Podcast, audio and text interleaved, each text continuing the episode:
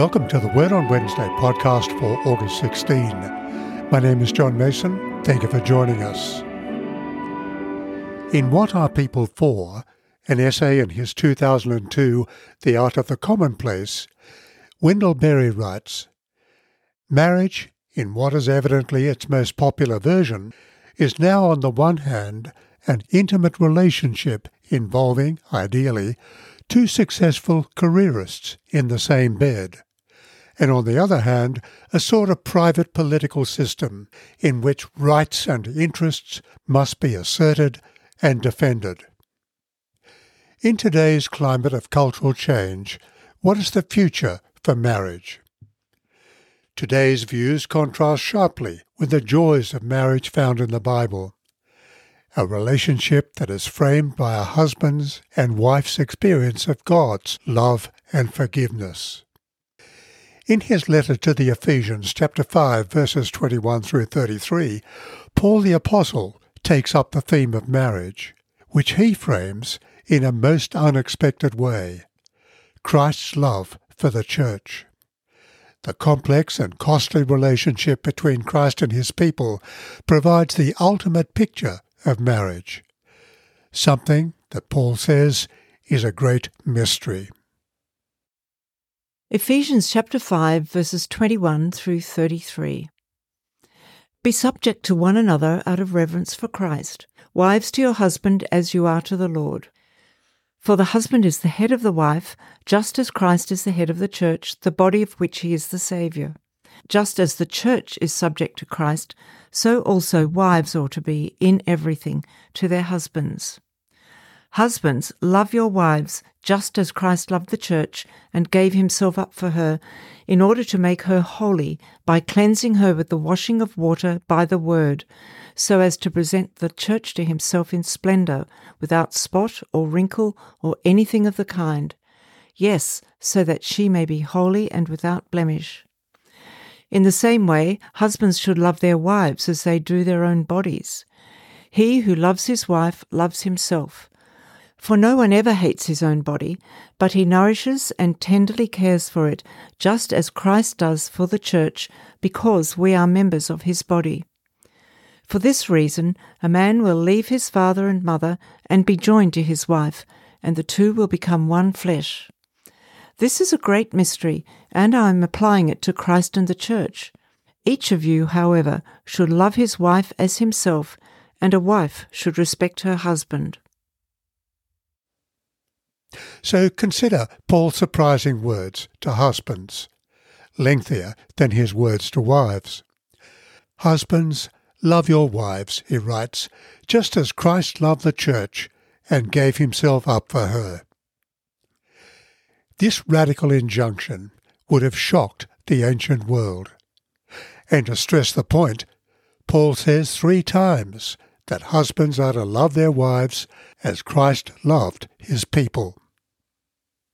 Significantly, the New Testament never uses the word eros, especially about marriage.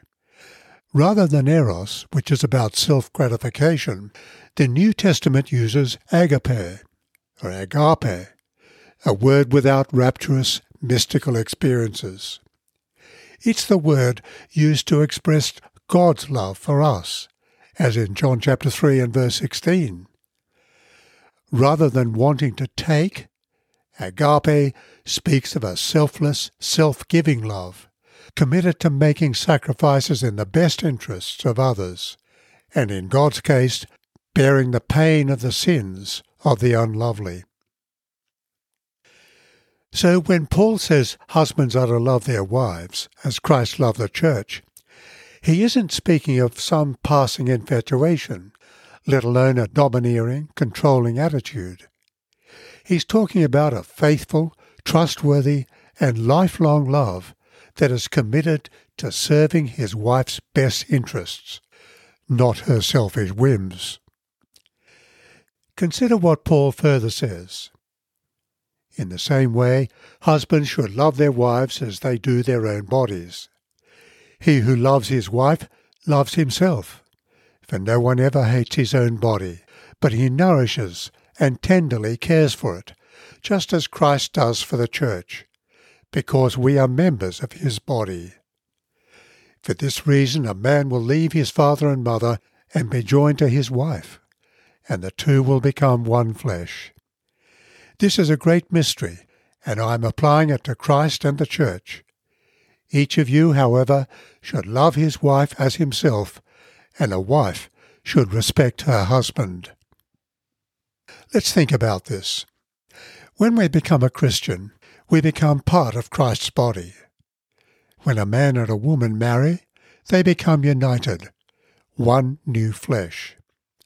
In the same way, a husband is to love his wife, nourishing her and promoting her maturity. As Paul says, this is a profound mystery, because the parallel is itself profound. It means that the very best model we have for the relationship between Christ and his people is marriage.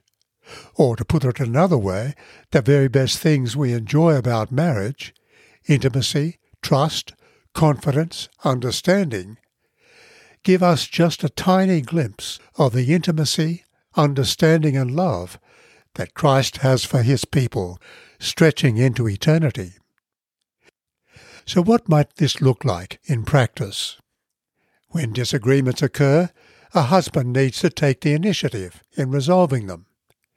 It also means husbands taking responsibility in the spiritual realm, encouraging Bible reading and prayer in the home, and attendance at church. The spiritual health of a family is so important. Like Christ, a husband wants his wife to be spiritually radiant. Which brings us back to verses 21 and 22 and God's words to wives through Paul. How important it is that we read these words in context. For the word to wives flows in a tight construction out of the words to all God's people. Submitting to one another out of reverence to Christ, wives to your husbands, as you are to the Lord. Now, today, the very mention of submission arouses anger and hostility. And we need to be honest here. In too many cultures, women have been and are exploited and treated as chattels by their husbands. We need to remember that a radical feature about Jesus of Nazareth was the fact that he treated women with courtesy and respect in an era when women were treated as second class citizens. And it was Paul the Apostle who wrote that there is no inequality between men and women. There is neither Jew nor Greek, there is neither slave nor free, there is neither male nor female, for you are all one in Christ Jesus, he writes in Galatians chapter 3 and verse 28.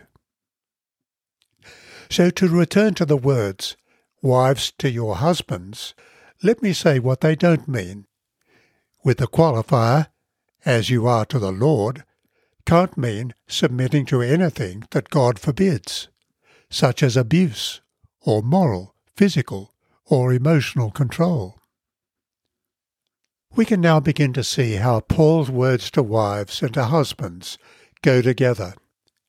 He is setting out a relationship where the wife delights in honoring and respecting her husband and where a husband makes loving his wife his life's work so that she can become the person God intended her to be.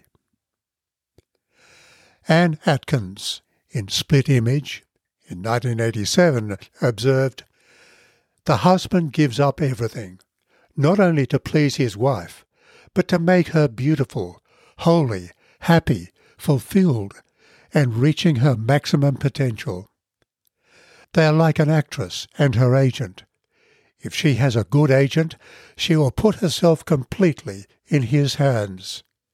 If he is a good agent, he will spend his time developing her talents and furthering her work.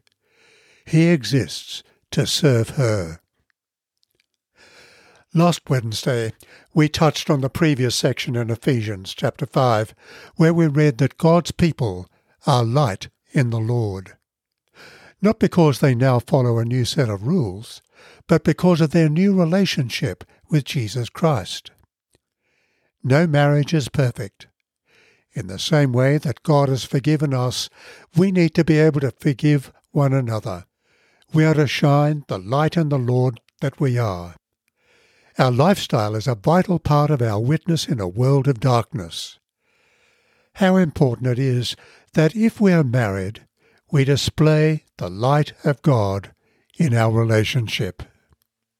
So let me pray.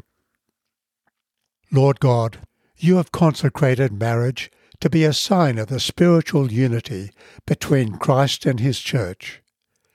Bless all your people who are married, that they may love, honour, and cherish each other in faithfulness, patience, wisdom, and true godliness. May their home be a place of love and peace. Through Jesus Christ our Lord. Amen. Almighty God, we thank you for the gift of your holy word. May it be a lantern to our feet, a light to our paths, and strength to our lives. Take us and use us to love and serve all people in the power of the Holy Spirit, and in the name of your Son, Jesus Christ our Lord.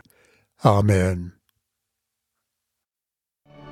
John Mason is the speaker and writer of today's podcast. The Bible reading is from the New Revised Standard Version, and the reader is Judith Mason. The prayers are from an Australian prayer book, and the opening and closing music is from St Andrew's Cathedral, Sydney, under the direction of Ross Cobb. Please let us know if you have a question or a comment about this podcast. We'd love to hear from you.